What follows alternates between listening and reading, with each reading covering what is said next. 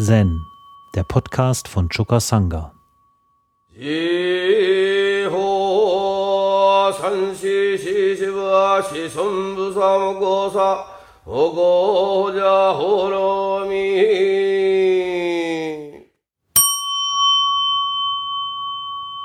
Das heutige Koan ist Katoshu Fall 45. Wirf sowohl Körper als auch Geist weg. Oberkukion, der Lehrer von Meister Rinzai, sagte zur Versammlung der Mönche, Innen und Außen, Körper und Geist, alles muss abgeworfen werden. Die meisten Leute sind nicht gewillt, ihren Geist zu lehren, da sie befürchten, in eine Lehre zu fallen. Sie tun wenig, um zu erkennen, dass ihr Geist von Anfang an leer ist. Die Unklugen beseitigen Dinge, aber nicht die Gedanken. Die Weisen beseitigen Gedanken, aber nicht die Dinge.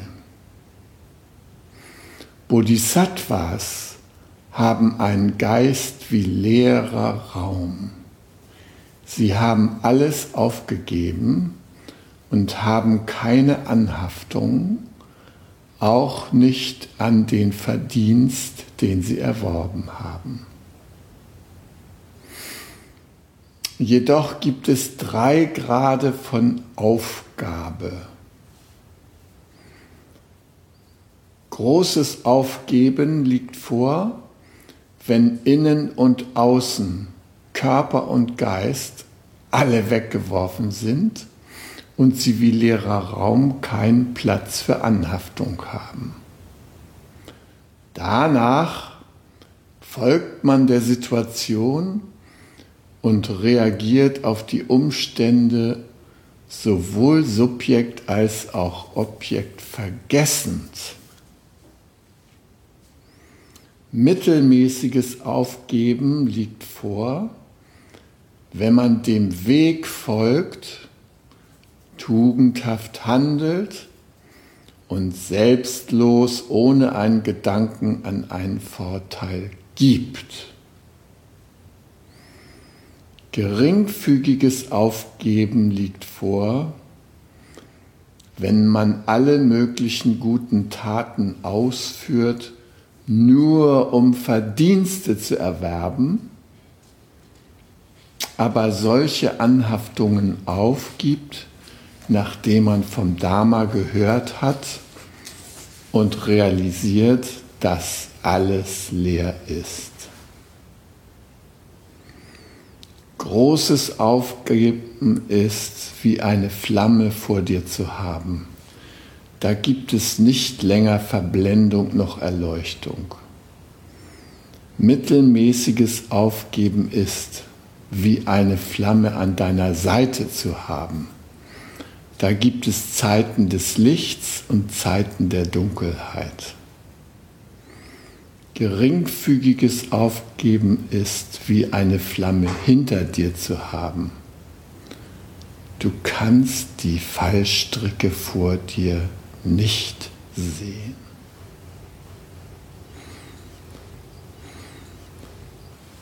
Oberkuh also, wenn man den so hört, alles muss abgeworfen werden.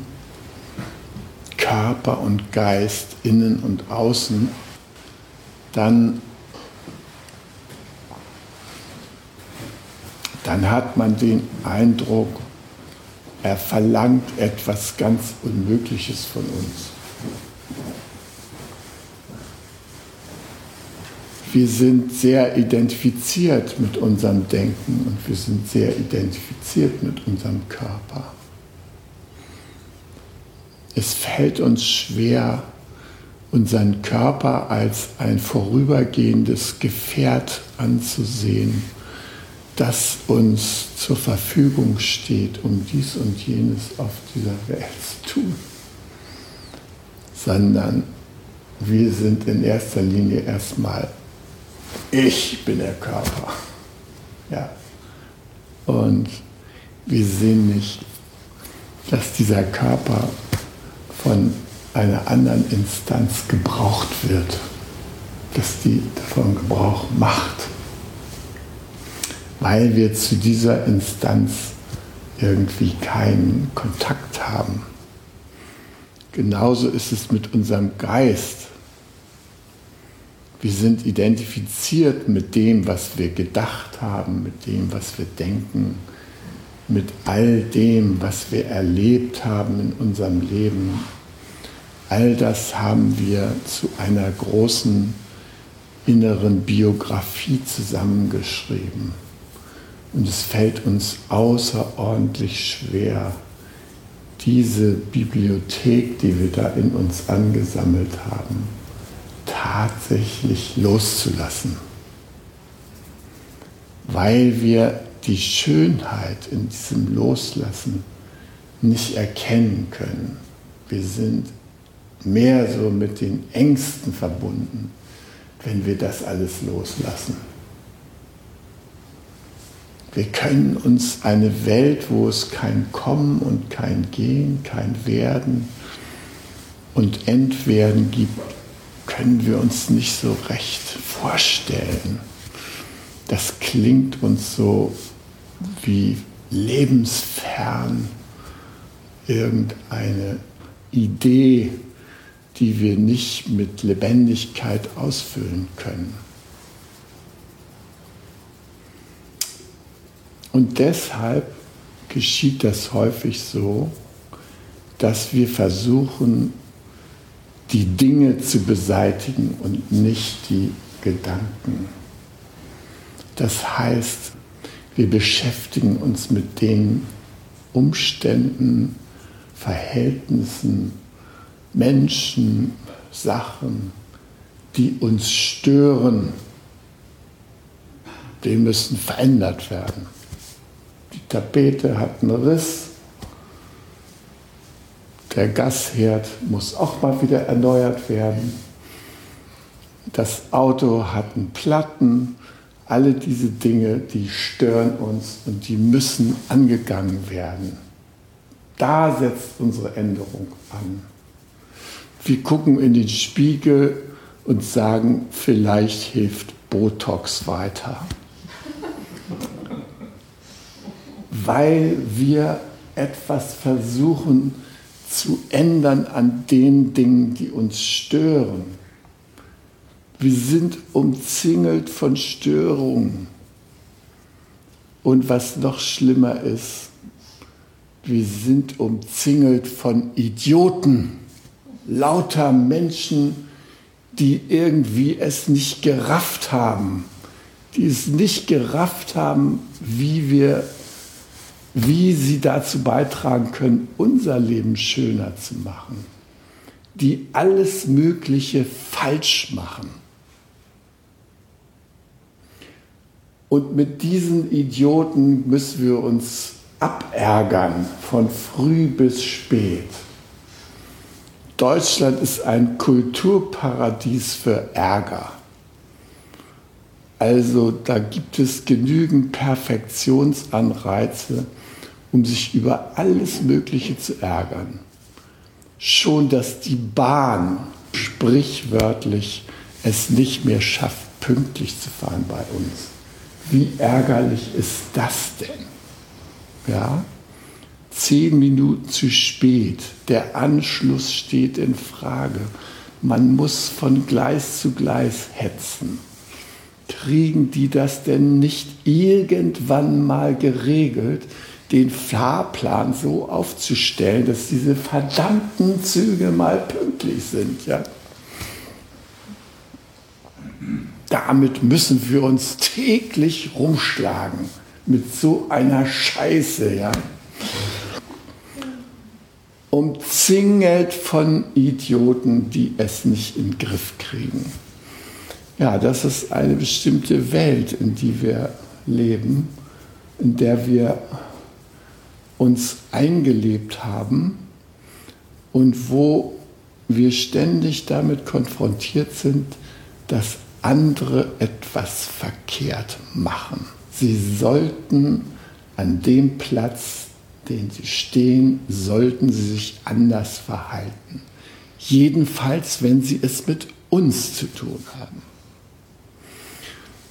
Und ja, dieses, dieser Ärger, der hat eine gravierende Folge.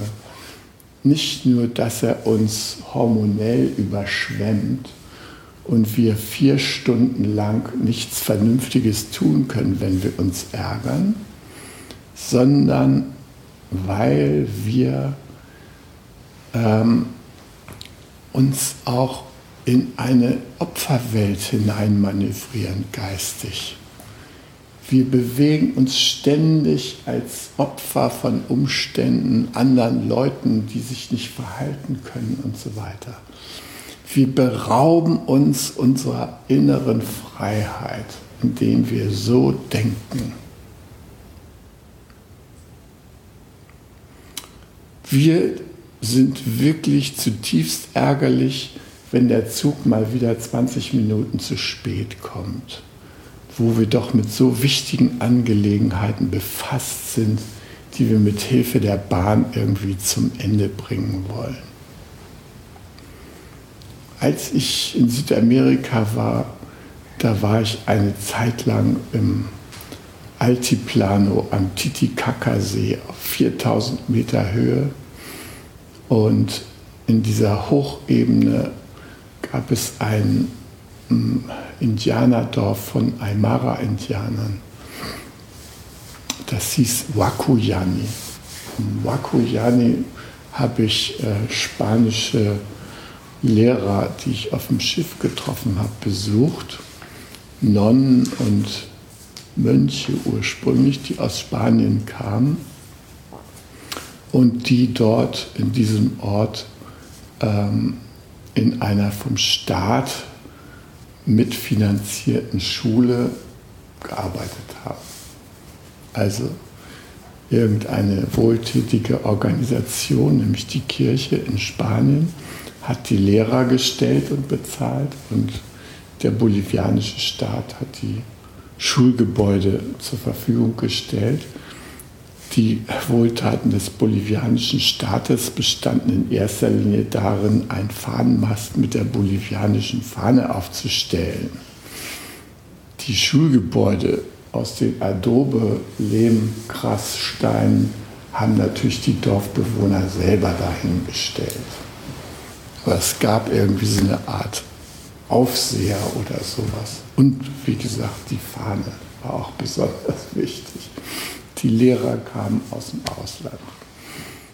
Und ähm, in diesem Dorf habe ich mich sehr wohl gefühlt, weil die Menschen so wirklich mit, trotz großer Armut, mit ihrer äh, Natur und ihren Bedürfnissen so in Kontakt waren und so spontan und herzlich reagiert haben. Ja? Und ähm, ja, und irgendwann wollte ich von diesem Ort aus nach La Paz fahren. Und äh, da gab es einen Bus. Und der Bus fuhr dienstags. Dienstags. Da habe ich mich erkundigt, wann fährt denn der Bus? Irgendwie gibt es da noch eine Zeit oder sowas. Ja, dienstags wird der Bus. Ja.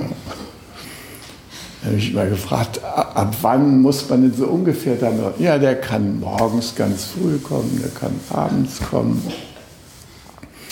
Und dann äh, habe ich mich da an so einen Punkt begeben, wo ich so sehen konnte, den Ort, wo der Bus hielt. Und da saßen schon lauter indianische Frauen mit ihren Säcken, Kleidern und was sie alles ge gehäkelt und gewebt hatten, um das in La Paz zu verkaufen, und Früchte und hm, einige Schafe und, äh, und alle saßen da an der Bushaltestelle auf ihren Säcken und haben sich blendend unterhalten. Ja.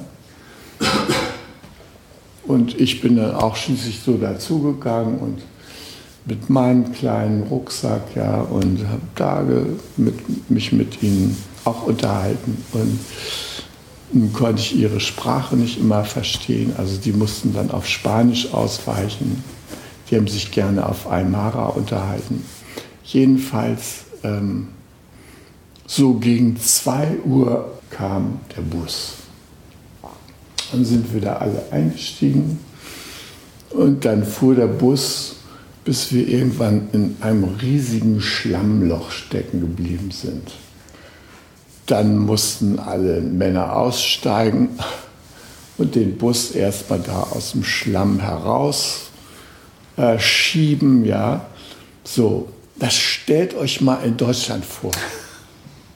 Ja, so eine Busfahrt. Also der Bus kommt am Dienstag, ja, ihr wartet da.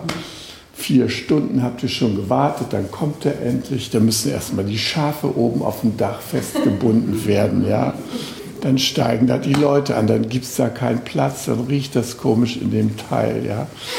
Bist du da umzingelt von Leuten, die Coca-Blätter kauen, ja. Was soll das denn noch und so. So, und die sind da alle eigentlich ganz gut drauf. Du bist da mittendrin und dann bist du gerade mal so ein paar Kilometer gefahren, da sitzt die ganze Karre im Schlamm. Und du sollst ihn rausholen. Ja, weil du nämlich weiterkommen willst. Bitte Hand anlegen, übernimm Verantwortung für dein Bedürfnis, irgendwo anzukommen. Steig aus und schieb die Karre an. Ja? So, das könnte man sich bei uns nicht vorstellen. Ja? Bei uns ist es schon schlimm genug, wenn die da zehn Minuten später ankommen am Gleis. Und das bringt dann unser ganzes Leben durcheinander. Ja, wir sind in der Wahrnehmung darauf gepolt, was falsch läuft, was besser laufen müsste. Ja, was irgendwie verändert werden muss, damit wir endlich uns glücklich fühlen können. Unser Glück liegt in tausend Händen um uns herum. Und diese Hände werden von Idioten bewegt. Ja? Ab und zu hat man mal das Glück, dass da auch ein Klardenkender dabei ist. Ja? Aber die große Masse, was haben die denn im Kopf? Fußball, Frauen und sonst was, aber nicht mein Glück. Und das sollten sie doch eigentlich haben.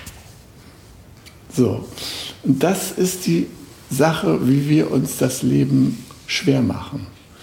Wir ärgern uns und wir sind, während wir uns ärgern, nicht verbunden mit unserer Buddha-Natur. Wir sind davon abgeschnitten. Wir sind im Gegenteil in un, einem unendlichen Meer von Ärgergedanken. Wir können stundenlang im Ärger fahren. Wenn wir uns über eine Person oder über irgendwelche Umstände ärgern, dann lassen wir es nicht bei einem kleinen Satz. Ja? Als Partner sollte der sich doch mal so verhalten, dass er äh, den Abwasch weggeräumt hat, wenn ich komme, sondern wenn uns das ins Auge sticht, dann fallen uns gleich noch andere Dinge ein, die der versäumt hat. Ja? Und dann zum Schluss stehen vor der Frage, sollen wir denn die Beziehung wirklich fortsetzen? Lohnt sich das noch? Ne? Bin ich nicht hier ein Sklave von Umständen, der ich nicht sein will und so weiter? Ja? Also wir können unendlich diesen Ärger weiterdenken, ohne auf den Schatz, der im Ärger auch liegt, zu kommen. Der Schatz im Ärger ist, dass auch wenn wir uns ärgern, wir doch Zugang zur Buddha-Natur nehmen könnten. Wir könnten tatsächlich unsere Ärgersätze uns klar machen. Die Ärgersätze, die gehen ja so schnell durch unseren Kopf, dass wir die Ärgersätze gar nicht mehr bewusst auf dem Schirm haben. Dass der andere was sollte und dass er verkehrt ist, das ist schon längst vorbei. Wir sind nur noch mit der Reaktion in Verbindung. Wir merken das Adrenalin, das unseren Körper überschwemmt. Aber was wir da gedacht haben, was das alles ausgelöst hat, damit sind wir nicht mehr in Kontakt. Dabei ist das unser großer Schatz. Wir könnten die Ärgersätze entschlüsseln. Die Bahn sollte pünktlich sein. Ja, was brauchen wir denn? Wir brauchen Zuverlässigkeit, wir brauchen Unterstützung, wir brauchen äh, Hilfe. Und wir können dafür sorgen. Wenn die Bahn uns nicht unterstützt, dann gibt es andere Möglichkeiten, wie wir für unsere Unterstützung sorgen können.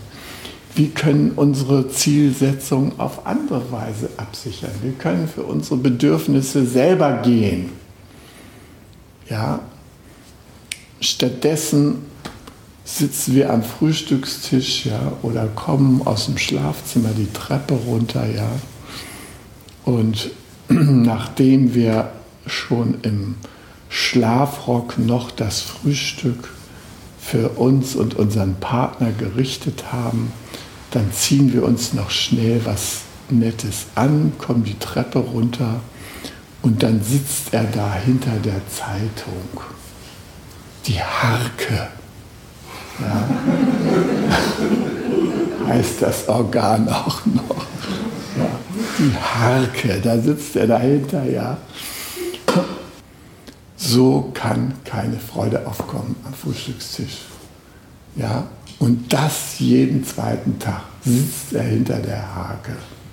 Ne?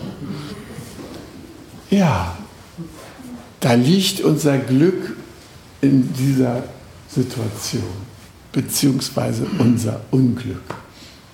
Wenn der nicht hinter der Hake gesessen hätte, sondern sich mal wie ein normaler Mensch benommen hätte, mal gesagt hätte, Morgen, Schätzchen, wie hast du geschlafen? Du hast mir gar nicht von deinem letzten Traum erzählt. Nein, alle diese hilfreichen Worte und Zuwendungen die fallen nicht. Stattdessen hört man hinter der Zeitung nur noch so einen Ruf, gibt es noch mehr Kaffee oder irgend sowas, ja? Kann man sich nur noch mehr ärgern. Ja? So, und dann sind wir in dieser Opferfalle. Unser Glück hängt daran, wie sich die andere Person benimmt. Dabei ist die andere Person nur ein Auslöser um uns darauf aufmerksam zu machen, was unsere Lebensmotive im Augenblick sind. Wir werden bewegt, indem wir Mangel empfinden vielleicht, ja, und wir werden bewegt, indem wir Freude empfinden. Wenn etwas von unserer Natur erfüllt werden will, dann setzen wir uns dafür in Bewegung und tun was. Jeder Hund kann das. Wenn der Hunger hat, fängt er an rumzugucken, wo gibt es hier was zu fressen. Und wenn es die Käserinde ist, die unter dem Tisch liegt. Und wenn er Durst hat, desselbigen gleichen. Ja? Sogar Bäume setzen sich für ihr Wohlergehen ein. Wenn die mehr Licht brauchen, dann wachsen um die Ecke. Und wenn die mehr Wasser brauchen, dann bilden die neue Wurzeln aus. Alle Lebewesen haben dieses Talent, sich für sich selber einzusetzen. Das entspricht unserer Natur. Wir bewegen uns, wir können uns für uns einsetzen. Aber wenn wir einen Geist haben, der uns in die Opferzone des Lebens treibt, dann können wir das nicht mehr. Dann legen wir unser Glück in die Hände anderer. Und wenn die dann nichts tun, dann sind wir am Arsch müssen wir Jahre sitzen, um da rauszukommen. Weil der Kluge der beseitigt diese Gedanken. Der Unkluge wechselt den Partner, schmeißt den Tisch raus und bestellt die Hake ab. Ist ganz klar, dass wir auf diese Weise nicht weiterkommen. Ja? Es ist unser Geist, an den wir anknüpfen und wo wir weiterkommen können. Indem wir gucken, was, wovon sprechen unsere Ärgergedanken. Indem wir es lernen, unseren Ärger vollständig auszudrücken. Nicht indem wir irgendjemanden einen Vorwurf machen, indem wir gegen den äh, Eisschrank treten oder sowas machen. Nein, indem wir herauskriegen, was sind meine Beweggründe? Wofür will ich gehen? Und wenn ich die klar habe, und jeder meiner Ärgersätze könnte dafür sprechen, dann kann ich etwas unternehmen, um aktiv mein Leben zu gestalten. Unabhängig vom zu spät kommen der Bahn, vom Auslaufen der Milch, vom Kaltwerden des Kaffees, weil die Kaffeemaschine von irgendjemand abgestellt worden ist. All das müsste mich nicht lähmen, mich nicht ärgerlich machen, mir nicht den Tag versauen, wenn ich zu meiner Buddha-Natur direkten Kontakt aufnehmen könnte. Also, wenn Wangpo sagt, innen und außen, Körper und Geist, alles wegwerfen, dann meint er, dass wir diese Opfernummer, in der wir uns für gewöhnlich im Leben bewegen, dass wir die mit Händen und Füßen und allen Gedanken drumherum loswerden können. Das ist eine frohe Botschaft, wenn er sagt, weg damit, abwerfen. Ja? Dass wir es abwerfen können, das ist das Schöne. Und dass wir es nicht glauben, das ist das Tragische, weil wir glauben, wir fallen in ein Loch. Als Franz Josef Strauß gestorben war, da bin ich in so ein richtiges Loch gefallen. Ich kam da in meinen Kurs mit einem Kollegen zusammen und sagte, ich bin unglücklich, mein Lieblingsfeind ist tot. Der gehörte zu meiner emotionalen Ökonomie das war doch einer, mit dem, über den konnte man sich so richtig mit Fug und Recht ärgern. Der hat auch jeden Tag wieder neue Anlässe geliefert, ja. Da konntest du doch so richtig, da wusstest du doch, wer eins, wer dich stört, ja. Und, und dieser Ärger hat ja sowas in gewisser Weise Vitalisierendes, ja. Man ist so in, bewegter Zombie-Laune. Ja? man kommt sich lebendig vor, obwohl man es eigentlich gar nicht ist. Ja? Weil wir nämlich abgeschnitten sind vom wahren großen Leben. Unsere Ärgergedanken schneiden uns da ab. Und dann gibt es eben unsere Sparingspartner, wenn wir in dieser Ärger- und Opferwelt unterwegs sind. Das sind die Leute, die sich schuldig fühlen. Die, wenn wir uns über die ärgern, sagen, Entschuldigung, soll nicht wieder vorkommen. Die Deutsche Bahn per Schallplatte. Der Zug noch sowieso kommt mit zehn Minuten. Wir entschuldigen uns bei unseren Fahrgästen. So. Also das kann man schon irgendwie ritualisieren, ja. Und genauso ähm, ist das auch in unserem Leben, wenn wir in dieser Ärgerwelt leben, wo wir umzingelt sind von Leuten, die sich über uns ärgern, dann können wir Frieden in dieser Ärgerwelt eigentlich nur herstellen, indem wir uns schuldig erklären. Wir übernehmen Verantwortung für deren Ärger. Du ärgerst dich, tut mir leid, Entschuldigung. Ja? So. Wenn ich sage Entschuldigung, wenn ich mich schuldig fühle, dann denke ich in dem Moment, ich bin verkehrt. Der andere denkt, ich bin verkehrt und ich denke es auch, dass ich verkehrt bin. Dann können wir Frieden schließen in der Ärgerwelt. Ja? Ich gebe es zu und er wendet sich mürrisch dem nächsten Ärgergegenstand zu. Ja? So, so kann man das Leben vertun. Ja? Und keiner muss mit seinen Beweggründen, mit seinen Bewegern, mit seinen Bedürfnissen, mit seiner Buddha-Natur wirklich in Kontakt gehen. Er kann das vollständig vermeiden, um sich in dieser Opferwelt weiter halten zu können. Wer sich viel ärgert über andere, der ärgert sich auch viel über sich selbst. Und wenn er sich über sich selbst ärgert, fühlt er sich schuldig, ja? weil er sich sagt, da hast wieder was verkehrt gemacht. Und so.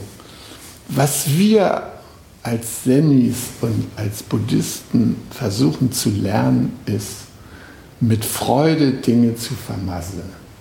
Das klingt jetzt ein bisschen äh, merkwürdig vielleicht für euch, dass wir unsere Achtsamkeit darauf richten, äh, lustvoll zu scheitern. Ja?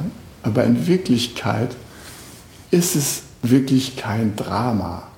Wenn man mal etwas vermasselt oder wenn man mal etwas schief gemacht hat oder etwas krumm gegangen ist, ja, dann ist das kein Grund, uns auf ewig zu blockieren in unserem Handeln. Ja, ich habe hier mal das Beispiel von meiner Mutter äh, beschildert. Als mein Stiefvater noch lebte, da hatte er sich irgendwie äh, mh, den Oberschenkel äh, geprellt. Er war hingefallen auf der Treppe und eine Frage war, ob er nun endlich mal Hilfe von außen in Anspruch nehmen würde. Da gibt es Pflegedienste, er war natürlich pflegeversichert und so weiter. Und bestimmte Dinge konnte er nicht, nur noch mit Hilfe meiner Mutter. Ja? Also Unterhose anziehen, Hose anziehen, das konnte er nur, wenn sie ihm dabei half. Und meine Mutter, die auch ein bisschen überfordert war mit der täglichen Pflege von ihm, weil er nämlich nur noch im Ärger war. Er konnte irgendwie sein Leben nicht mehr so gestalten, wie er wollte. Und die anderen, die ihn umzingelten, waren halt Idioten, die es nicht hingekriegt haben. Ja? Also hat er sich geärgert.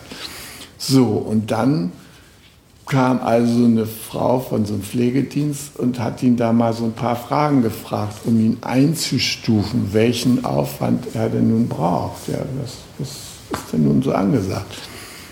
Und wenn die dann sagten, ja, können Sie dann die Unterhose noch anziehen? Na, natürlich, selbstverständlich, ja. So, gut, aha, also dann brauchen Sie da keine Unterstützung. So, so so stand er dann da, ja. Und natürlich auch brauchte er keine Unterstützung äh, wegen seiner Prellung und so weiter. Da hatte er ja seine Frau und so. Ne? Naja, und dann kam also die Nacht und dann hörte man ihn rufen, nachts um drei schrie er da. Meine Mutter und ich, wir sind also in sein Schlafzimmer gelaufen. Was war los? Er lag mit der Prellung da am Rand des Bettes und hatte Angst, er könnte da rausfallen. Ja? So, nun hätte es ja Fachpersonal gegeben, das ihn da in seinem Bett hätte bewegen können in der Lage. Ja? Stattdessen waren jetzt nur wir beide da, meine Mutter und ich. Und wir wollten ihn nun so vorsichtig ins Bett zurückschieben. Aber wir waren keine Fachleute. Also meine Mutter ging an die Beine und ich versuchte sein Becken hochzuheben. Ja? Kaum hatten wir ihn angefasst, schrie er uns an, wollt ihr mich umbringen? Ja, meine Mutter total erschrocken. Und dann, äh, naja, also wir haben ihn dann so ein bisschen bewegen können, ja. Aber meine Mutter ging total ins Schuldgefühl. Die sagte, ich kann, ich bin unfähig, meinem Mann zu helfen, ich tue ihm Schmerzen an, ich verletze ihn und war total blockiert. Sie konnte ihn nicht mehr anrühren. Sie hat sich nur die ganze Zeit Vorwürfe gemacht. Ich bin verkehrt, ich, ich als Ehefrau, ich schaffe das nicht, ich bin unfähig und so weiter. Ja? So. Und, und dann ist man in dieser Blockade drin. Ne? Dann kann man überhaupt nichts mehr verrichten. Wenn sie in die Haltung gegangen wäre, naja, ich wollte nach besten Kräften dazu beitragen, dass er in Sicherheit weiter äh, entspannt schlafen kann. Ja? Das war nämlich ihre Intention. Das hat sie aber nicht gemacht. Stattdessen hat sich mit seinem Urteil aufgeladen und das zum Urteil gegen sich selbst gemacht. Ich weiß nur, dass ich daneben gestanden habe und gedacht habe, tja, mein Lieber, eine gewisse Verantwortung trägst du für deine Bedürfnisse auch selbst. Ich meine, das ist jetzt ein bisschen böse ausgedrückt. Ja, aber immerhin, wir waren ja schon im Vorfeld bemüht, eine pflegerische Hilfe für ihn zu organisieren. Ja? Und jetzt war er da in dieser Ausweglosigkeit. Ja, da konnten wir nichts anderes tun, als unser Bestes zu geben, um seine Lage zu erleichtern.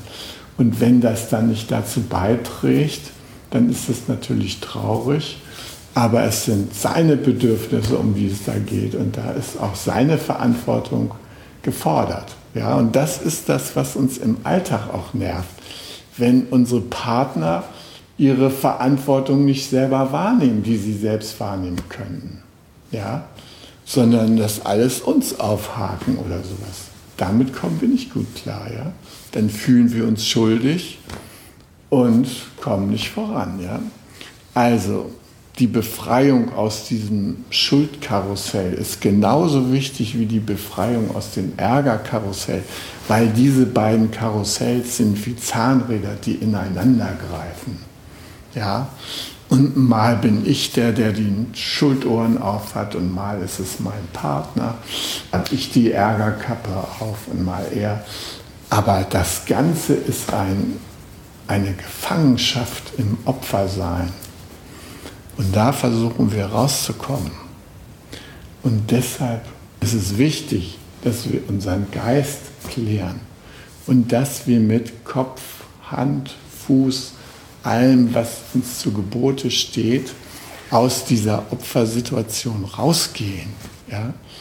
Dass wir diese Gedanken von Ärger und Schuld übersetzen in Bewegungssprache, in Buddha-Sprache, in Natursprache, dass wir uns selber und unseren Partnern mit Buddha-Ohren zuhören und dass wir das umsetzen, was wir dann erkennen. Wenn wir merken, ich brauche Unterstützung, ich brauche Zuverlässigkeit, dann kann ich für dieses Bedürfnis selber gehen. Dann kann ich etwas dafür tun in dem Augenblick bin ich wie befreit. Ich muss nicht mehr denken, wenn der nun endlich das mal täte, dann könnte ich glücklich sein. Nein, ich kann sagen, wenn ich für dieses Bedürfnis etwas tun könnte, dann könnte ich mich selber glücklich machen. Wenn ich ansprechen könnte, dann könnte ich mich, könnte ich selber zu meinem Glück beitragen. Wenn da also in der Bahn einer ist, der sich so festhält, dass er mir immer mit seinem Ellbogen entweder an den Hals oder ans Ohr oder gegen die Stirn kommt, dann muss ich nicht denken, sagen wir mal, sind wir hier nur äh, mit Zombies unterwegs? Schnallt denn der gar nichts mehr? Ist denn das hier nur noch eine Versammlung von Nichtsmerkern? Nee, ich könnte sagen, Entschuldigung, Sie wollen sich sicher festhalten, aber mir würde das gefallen, wenn Sie das auf eine Weise machen, dass Sie mein Gesicht dabei irgendwie schonen könnten. Wie wäre es, wenn Sie eine Handbreit weitergreifen? So ist jetzt ein bisschen umständlich ausgedrückt. Ja. Aber es ist in meiner Macht, den anzusprechen und zu sagen, wenn Sie sich so festhalten, dann ist das vielleicht für Sie gut, aber für mich ist das im Augenblick lästig. Ja? Das kann ich ansprechen, das kann er auch verstehen. Aber wir tun es nicht. Lieber bleiben wir in dem Denken, mein Gott, was für eine Welt lebe ich eigentlich? Ja, nichts merke, wo man hinguckt. Und ich weiß nicht, warum wir diese Gedanken haben. Also warum wir da nicht raus wollen. Warum wir meinen, dass wir uns in dieser bekannten äh, Nicht-Welt, warum wir uns da einfach weiter aufhalten wollen. Ja? Das bekannte Unwesen ist uns lieber als das unbekannte Wesen. Komisch, ja? Also, wie, wie können wir diesen Schritt machen? Und Wangpo hat es sehr drastisch ausgedrückt. Alles muss abgeworfen werden. Also auch unsere Gewohnheiten. Ja, da können wir auch schrittweise dran arbeiten. Wir können uns beim Sitzen unseren Ärger vornehmen und unsere Ärgergedanken uns anschauen und gucken, wovon sie sprechen. Was sagen sie in Bezug auf unsere Buddha-Natur? Was sagen sie auf unsere Lebensmotive? Was sagen sie auf unsere Bedürfnisse? Und dann können wir uns fragen, was kann ich denn tun, um mich glücklich zu machen? Und wenn wir die ganze Zeit denken, Mensch, hätte ich doch diesen Fehler nicht gemacht, wie konnte ich nur und hätte ich doch bloß nicht und so, dann kann ich etwas tun, mich mit meiner ursprünglichen Intention wieder verbinden. Wenn wir aufstehen und handeln dann treffen wir am Tag 10.000 Entscheidungen. Und davon vermasseln wir auch manchmal was. Ja? Mir ist es neulich passiert, dass ich mir die Rasiercreme auf die Zahnbürste geschmiert habe. Das ist jetzt ein relativ harmloser Fall. Mein erster Gedanke war, Alzheimer lauert hier. Kriegst das nicht mehr gebacken. Ne? So. Und also man kann da leicht ins Verurteilen gehen, sich selber verurteilen. Man kann aber auch sagen, naja, es war jetzt nicht so die klügste Maßnahme, aber eigentlich wolltest du es für deine Gesundheit tun. Ne? Nur das richtige Mittel hast du nicht eingesetzt. Zahnpasta lag daneben. Ja? Hättest du auch nehmen können. Ist auch noch nachholbar. Also runter die Rasiercreme, Zahnbürste abwaschen, jetzt Zahnpasta drauf. So, das ist jetzt ein bisschen einfaches Beispiel, ja. Mit den Partnern, da hat man es da nicht so leicht. Es ist nicht so leicht mit der Rasiercreme mal eben runternehmen. Aber trotzdem, wir können die Bedürfnisse des anderen wahrnehmen hinter seinem Ärger. Wir können unsere Intention, wenn wir uns schuldig fühlen, wahrnehmen. Eigentlich wollten wir nämlich beitragen, das Leben eines anderen schöner zu machen. Und weil wir es aus irgendeinem Grund vermasselt haben, weil wir eine Strategie gewählt haben, die nicht hilfreich war in dem Moment. Deshalb fühlen wir uns schuldig. Ja, das alles bitte abwerfen und das klären. Dann können wir zurückfinden. Und aus der Leerheit, die da entsteht, kann ganz natürlich unsere Buddha-Natur wie eine Blume uns entgegenwachsen. Dann können wir uns mit unserer Lebendigkeit wieder verbinden. Und dann können wir auch unsere Lebendigkeit unbefangen ausdrücken. Und das könnte ein wunderbarer Weg in unser persönliches Glück sein. Zen, der Podcast, ist eine Produktion von Chokasanga e.V. in Kooperation mit dem Podcaststudio Paderborn.